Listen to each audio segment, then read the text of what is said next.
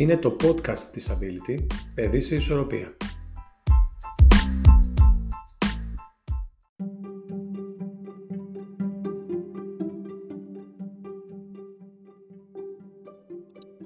Γεια σας. Είμαι η Φωτεινή και αυτό είναι το νέο επεισόδιο podcast της Ability «Παιδί σε ισορροπία». Σημερινή καλεσμένη μας είναι η κυρία Στεριάνα Ψαροπούλου, είναι ψυχολόγος και ειδική παιδαγωγός και σήμερα θα συζητήσουμε για ένα θέμα που μας έχετε στείλει πάρα πολύ και το ζητάτε και είναι το θέμα διαζύγιο και γονείς. Καλημέρα Στεριάνα. Καλημέρα και από μένα Φωτεινή και σε όλους όσους θα ακούσουν αυτό το podcast. Ε, λοιπόν, είχαμε πάρα πολλά μηνύματα με γονείς, ε, οι οποιοι θέλουν λίγο να συζητήσουμε για το, για το διαζύγιο και ως γονείς τι πρέπει να κάνουν για να διαχειριστούν όλη αυτή τη νέα κατάσταση στην οικογένειά τους. Ναι, είναι πολύ ωραίο το θέμα, πολύ σύγχρονο ε, σίγουρα προβληματίζει πάρα πολλούς γονείς που φτάνουν σε αυτό το σημείο.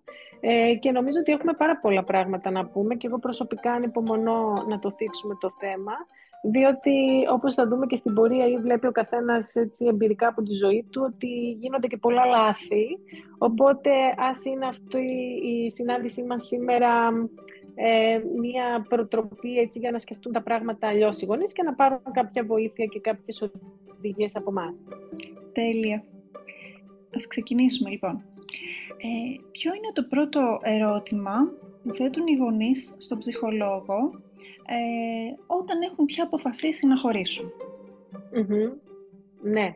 Ε, αυτό που απασχολεί η φωτεινή μου την συντριπτική πλειοψηφία των ζευγαριών οι οποίοι φτάνουν σε εμάς, ε, φτάνουν σε ένα ψυχολόγο, ε, είναι το πώς να διαχειριστούν αυτή την κατάσταση σε σχέση με τα παιδιά. Έτσι μιλούμε για αυτούς που είναι γονείς. Ε, εμείς από την πλευρά μας ακούμε με προσοχή αυτή την πολύ γενική ερώτηση και καλούμαστε να τη σπάσουμε, ας το πω, σε κομμάτια για να δώσουμε τις οδηγίες.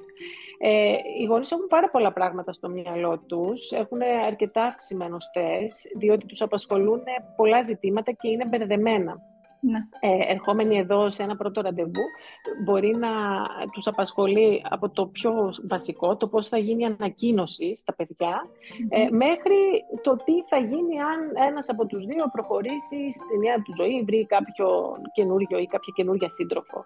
Εμείς λοιπόν δεχόμαστε μια γενική ερώτηση σε πρώτη φάση για το πώς θα διαχειριστούν αυτή τους την απόφαση σε σχέση με τα παιδιά, με στόχο ε, να μην τα πληγώσουν, να μην τα τραυματίσουν. Η μεγάλη τους επιθυμία είναι μακροπρόθεσμα, να μην προκύψει κάποιο πρόβλημα στην εξέλιξη των παιδιών εξαιτίας αυτής τους της αποφασης Ναι, βέβαια. Ε, και τώρα ας κάνουμε ε, την ερώτηση και εμείς ακριβώς την ίδια ερώτηση, δηλαδή τι πρέπει να κάνει ένα ζευγάρι που έχει πάρει αυτή την απόφαση να χωρίσει, ώστε τα παιδιά να δεχτούν με τον καλύτερο δυνατό τρόπο την νέα κατάσταση. Ναι. Ε, θα, θα μου επιτρέψεις έτσι να κάνω μία παρένθεση, μία σημείωση καλύτερα, στο το πούμε, την οποία τη θεωρώ πάρα πάρα πολύ σημαντική. Ε, οι γονείς έρχονται με αυτό το αίτημα και περιμένουν να ακούσουν οδηγίες. Θεωρούν λοιπόν ότι υπάρχουν αυτές οι οδηγίες και αν θα τις ακολουθήσουν θα πάνε όλα καλά. Σίγουρα υπάρχουν οδηγίες. Εμείς έχουμε τέτοιου είδους απαντήσεις. Αυτές είναι ξεκάθαρα όμως πως δεν αφορούν τα παιδιά, αλλά τους χειρισμούς των ίδιων. Γι' αυτό λέω έτσι ότι είναι διαζύγιο και γονείς, δεν είναι διαζύγιο και παιδιά. Ε, η διαχείριση θα είναι σωστή όμως και θα φέρει αποτελέσματα, και αυτή τη λέξη θα την ακούσουμε αρκετές φορές σήμερα, μακροπρόθεσμα, γιατί αυτό μας ενδιαφέρει, μόνο αν βασίζεται σε μια σωστή ε, αντίληψη εκ μέρους των γονιών. Συχνά, Φωτεινή, οι γονείς ρωτούν από το τηλέφωνο αν χρειάζεται να δει ένας ψυχολόγος στο ίδιο το παιδί. Ε, θεωρούν πως οπωσδήποτε ο ψυχολόγος θα είναι κάπου χρήσιμος, ώστε να βοηθήσει το παιδί να δεχτεί το διαζύγιο. Αυτό μπορώ να πω ότι στις περισσότερες περιπτώσεις δεν είναι καθόλου χρήσιμο, τουλάχιστον σε αυτό το στάδιο. Εμείς δεν βλέπουμε παιδιά για αυτόν τον λόγο, εάν οι γονείς μπορέσουν να ακολουθήσουν ε, όχι μόνο με ακρίβεια, αλλά κυρίως σε βάθος χρόνου τις οδηγίες τις οποίες θα δώσουμε. Αφορούν λοιπόν τους ίδιους τους γονείς, αφορούν τον έλεγχο των δικών τους των συναισθημάτων, την βαθιά κατανόηση και αντίληψη της σημασίας των οδηγιών. Ε, με άλλα λόγια λέω πως ο στόχος δεν είναι να ακολουθήσει κάποιο τις οδηγίες που θα πάρει από έναν ειδικό σαν μία άσκηση. Αυτό δεν θα έχει τόσο καλά αποτελέσματα αν τον συγκρίνουμε με έναν γονιό ο οποίος πρώτα θα έχει κατανοήσει σε βάθος το γιατί δίνονται αυτές οι οδηγίες και έπειτα τους τις ακολουθήσει. Υπάρχει μία διαφορά. θα μπορούσες να μας εξηγήσεις περισσότερο γιατί έχει τόσο μεγάλη σημασία αυτό; Ναι, ναι και καλά κάνεις και το ρωτάς γιατί νομίζω ότι είναι ίσως το πιο σημαντικό από όλα όσα θα πούμε σήμερα. Έχει, έχει σπουδαία σημασία και είναι πιο βοηθητικό να δώσουμε ένα παράδειγμα. Αυτό προκύπτει εμπειρικά. Έρχονται λοιπόν ε, γονείς με το συγκεκριμένο αίτημα. Στο πρώτο ραντεβού, οι περισσότεροι γονείς, σχεδόν όλοι, αναφέρουν την πρόταση ε, πως εμείς θέλουμε το καλό των παιδιών.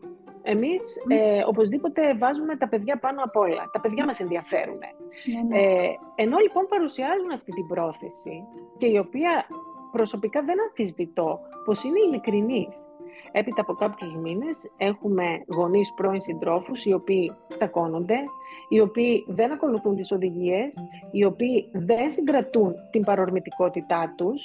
Ε, και αυτό λοιπόν μας κάνει να σκεφτόμαστε ότι δεν έχουν κατανοήσει ότι οι οδηγίες οι οποίες έχουν δοθεί έχουν πραγματικά στο κέντρο την ευημερία των παιδιών τους. Οποιαδήποτε μη τήρησή τους σημαίνει να το πω έτσι κάπως δραματικά τη διάλυση της παιδικής ψυχής αυτό έχει σπουδαία σημασία γιατί ένας γονιός που έχει κατανοήσει, παραδείγματος χάρη, πως δεν πρέπει να κατηγορώ την πρώην σύζυγο, γιατί έτσι δημιουργώ στο παιδί μου άγχος και σύγχυση. Αυτός ο γονιός μάλλον θα την τηρήσει την οδηγία μακροπρόθεσμα. Ο γονιός που δεν το έχει το πιθανότερο να μην τηρήσει μια οδηγία την οποία κάποτε σε μια συμβουλευτική κάποιος ειδικός του είπε. Και αργότερα, ας μου επιτραπεί η έκφραση, θα κάνει του κεφαλιού του ε, και λέω να μου επιτραπεί η έκφραση, είμαι λίγο αυστηρή το θέματα αυτά, γιατί πραγματικά τα παιδιά ζημιώνονται όταν δεν ακολουθούνται οι οδηγίες επειδή οι γονείς δεν έχουν αντιληφθεί. Άρα θα προέτρεπα τους γονείς σε μία έτσι πρόταση να αφιερώσουν πολύ χρόνο στο να κατανοήσουν τον λόγο που ακολουθούν αυτές τις οδηγίες. Να μην εστιάσουν λοιπόν μόνο στο τι οδηγίες θα πάρουμε, αλλά γιατί πρέπει αυτές να τις ακολουθήσουμε. Είναι ξεκάθαρο νομίζω, Φωτίνη μου τώρα; Ε, βεβαίως είναι ξεκάθαρο.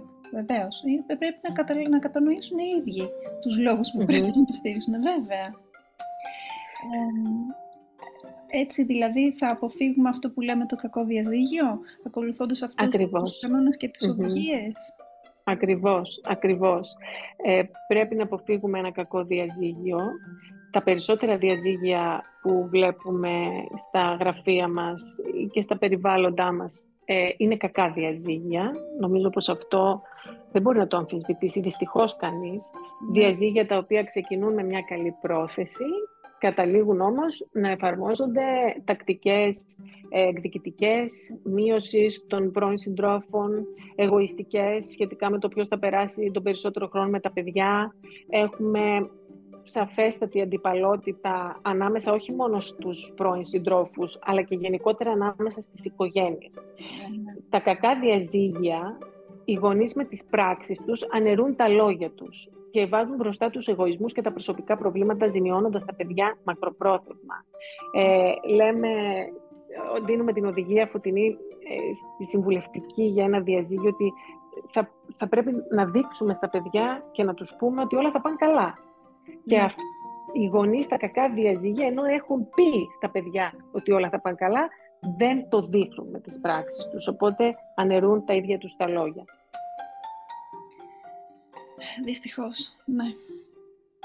Ποιο είναι το καλό διαζύγιο, να πάμε λίγο να, να ξέρουμε και τι ζητάμε και τι ψάχνουμε. Ναι, σωστά. Και αν έχουμε ίσως αυτή την εικόνα, ίσως είναι και μια έμπνευση για να προσπαθήσουμε λίγο περισσότερο σε ένα καλό λοιπόν διαζύγιο δεν σημαίνει πως δεν υπάρχουν δυσάρεστα συναισθήματα. Και σε ένα καλό διαζύγιο θα δούμε αρνητικά συναισθήματα και εκ μέρους των παιδιών. Γιατί τα παιδιά, ναι μεν πληγώνονται, ε, εκείνη την περίοδο ας πούμε, που γίνεται η πρώτη ανακοίνωση και οι πρώτες αλλαγές. Αλλά από την άλλη έχουμε γονείς όριμους, με κεφαλαία γράμματα, σταθερούς, ε, με συνέπεια, οι οποίοι συνεχίζουν να υποστηρίζουν τα παιδιά σε όλα τα στάδια αυτού του πένθους. Έτσι, οι, οι ψυχολόγοι χρησιμοποιούμε αυτή τη λέξη γιατί πρόκειται για μιας μορφής πένθος. Ε, τα παιδιά πενθούν την απώλεια της προηγούμενης οικογενειακής ζωής.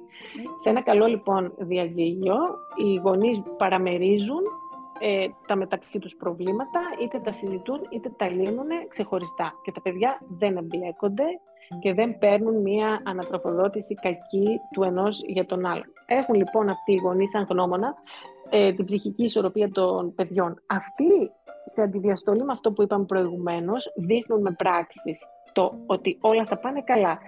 Έχω πει στα παιδιά μου ότι όλα θα πάνε καλά και τώρα το τηρώ και το δείχνω. Άρα είμαι συνεπής ως γονιός.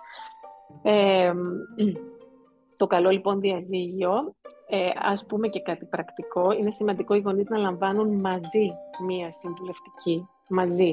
Μαζί, μπορεί να μην είμαστε σύντροφοι, αλλά μαζί θα πάμε στον ψυχολογο να μας δώσει τις ίδιες οδηγίες ε, για το πώς θα διαχειριστούμε τα πράγματα.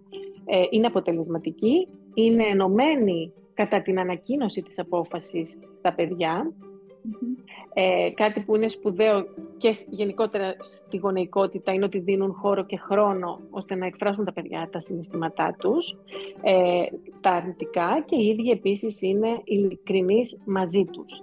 Δείχνουμε κατανόηση ως προς τα δυσάρεστα συναισθήματα. Θα, ας πούμε ότι αγκαλιάζουν τα δυσάρεστα συναισθήματα, δείχνοντας τα παιδιά ότι είναι φυσιολογικό να αισθάνονται έτσι. Σταθεροί και συνεπείς όμως την απόφασή τους, χωρίς να δίνουν περιθώρια διαπραγμάτευσης της απόφασης. Ε, αν λοιπόν ένας γονιός δείχνει ότι είναι ψύχρεμος και δυνατός, μια λέξη που χρησιμοποιούμε εμείς οι ψυχολόγοι, αυτοαποτελεσματικός, ε, μπορεί να αντιμετωπίσει την κατάσταση και έτσι τα παιδιά να προσαρμοστούν ε, ομαλά. Ε, να, να πω και κάτι ακόμη, έτσι με κίνδυνο να, να κουράσω λίγο, αλλά θα το πω. Ε, είναι το διαζύγιο για τα παιδιά ε, και για τους γονείς αφέστατα, αλλά για τα παιδιά σίγουρα είναι ένας μαραθώνιος και όχι ένας αγώνας ταχύτητας. Τα παιδιά θα περάσουν από πάρα πολλά στάδια γιατί μεγαλώνουν. Ε, εξαρτά, εξαρτώνται πολλά πράγματα και από την ηλικία τους. Άρα ένα παιδί το οποίο μπορεί να δεχτεί το διαζύγιο στην παιδική ηλικία μπορεί να το επαναδιαπραγματευτεί στην εφηβεία του. Οπότε οι γονείς οι οποίοι ε, παίρνουν τη συμβουλευτική από κοινού και σε κάθε αναπτυξιακό ε, θα είναι αρκετά σίγουρο ότι θα μπορέσουν αποτελεσματικά να διαχειριστούν τις ψυχολογικές διακοιμάνσεις ε, του παιδιού. Και ο, ο μακροπρόθεσμος στόχος φυσικά να εξελιχθεί το παιδί σε έναν ενήλικα τον οποίο δεν θα τον έχει σε εισαγωγικά βλάψει το ναι. διαζύγιο των γονιών του. Βέβαια. Ε, δεν ξέρω αν θέλεις να ρωτήσεις κάτι πάνω σε αυτό ή αν ε, σκέφτομαι για, για τις ηλικίες ναι. των παιδιών. ναι. Τώρα είναι λίγο, είναι γενική αυτή η ερώτηση. Ε, περισσότερο πληγώνεται ένα παιδί στην παιδική του ηλικία ή στην προεφηβική εφηβική ηλικία. Ε, φωτεινή μου, ε, νομίζω ότι θα σου απαντήσω ε, κάπως... Δεν μπορούμε να δώσουμε με ακρίβεια ναι, τις ηλικίες, αλλά θα σου πω κάτι υπάρχει μία διαφορά. Εκεί που έχουμε ε, τα παιδιά τα οποία δεν θα πω ότι δεν πληγώνονται, αλλά δεν πληγώνονται τόσο πολύ, ίσως είναι στις πολύ πολύ, στις βρεφικές ηλικίες. Δηλαδή όταν τα παιδιά δεν έχουν τόσο πολύ τις αναμνήσεις από την οικογενειακή ζωή, γιατί έχουμε διαζύγια και σε μωρά, ε, ζουν διαζύγια οι γονείς και που έχουν ναι. μωράκια ναι. μηνών ή ενός έτους ή δύο. Από, νομίζω ότι από τα τρία έτη και έπειτα ένα διαζύγιο είναι πολύ δύσκολο για τα παιδιά. Ε, από την παιδική ηλικία πια, από την νηπιακή, προνηπιακή, την παιδική και την εφηβική, τα πράγματα είναι, ε, ε, έχουν, έχουν τις δυσκολίες του το διαζύγιο. Οπότε, αν βοηθάει, μόνο ίσως τα κάτω των τρία παιδάκια ίσως είναι λίγο ε, ευκολότερο.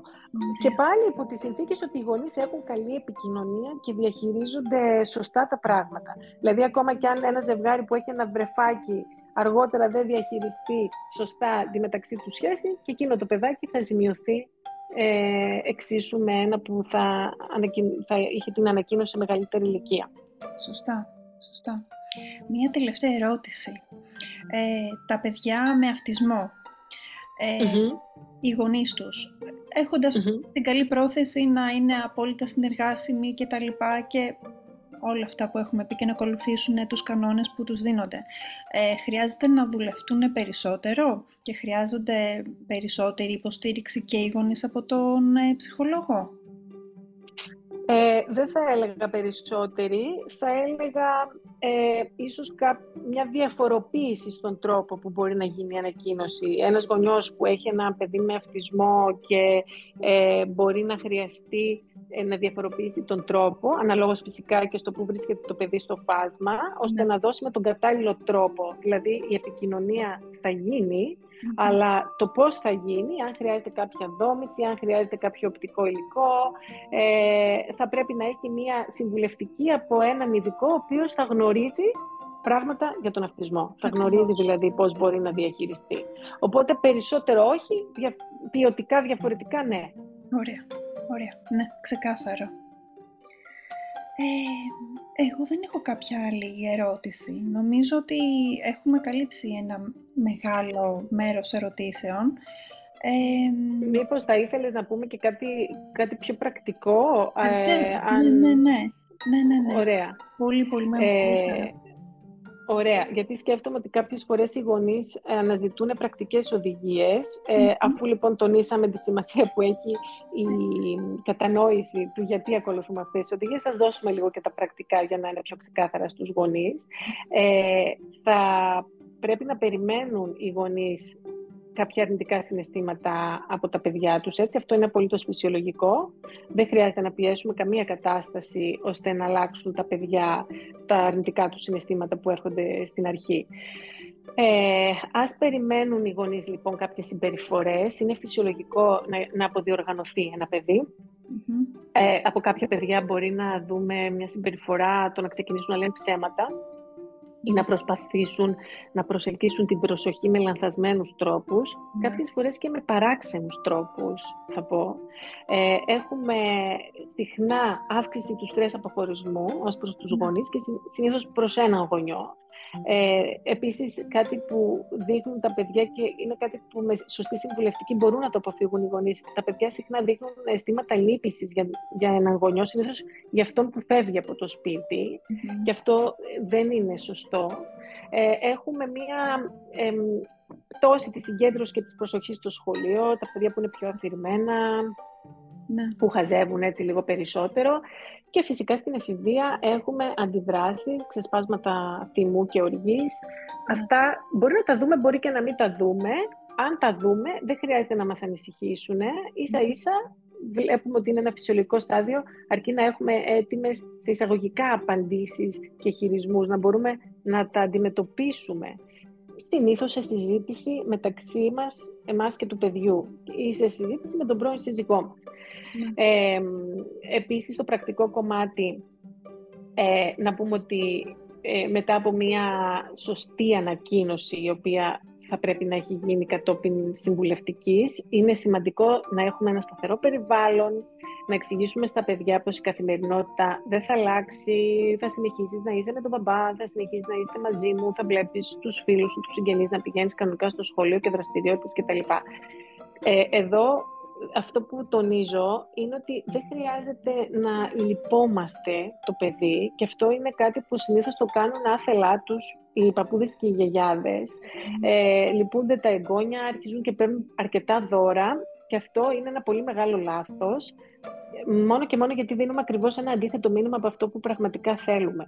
Εμείς θέλουμε να δώσουμε το μήνυμα ε, ότι όλα θα πάνε καλά, ότι είμαστε σταθεροί και το αντιμετωπίζουμε. Με το να παίρνουμε δώρα σημαίνει ότι θέλουμε να σε καλοπιάσουμε, δεν είναι όλα καλά και ναι. είσαι ένα καημένο παιδάκι.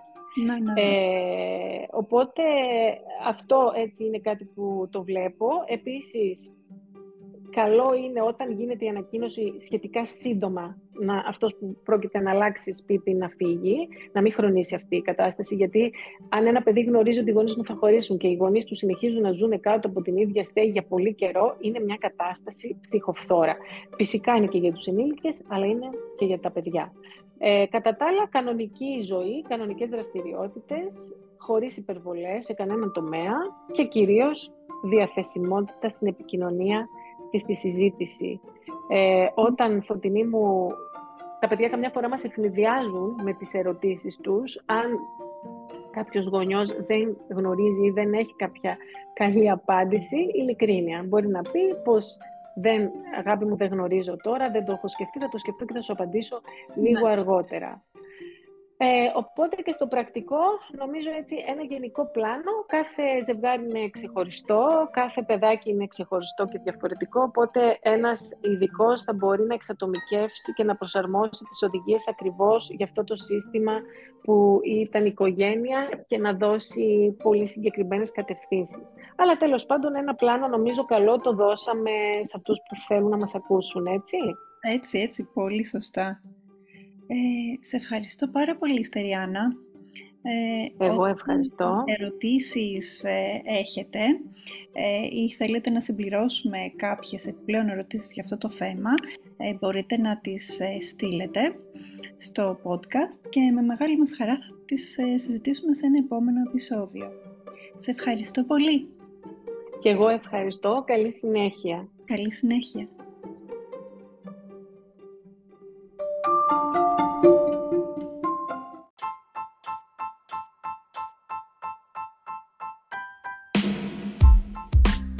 Ήταν το podcast της Ability «Παιδί σε ισορροπία». Ακολουθήστε μας για να λαμβάνετε τα νέα επεισόδια. Και μην ξεχνάτε, μπορείτε να μας στέλνετε τις ερωτήσεις σας με φωνητικό μήνυμα μέσα από την πλατφόρμα ακροάσης.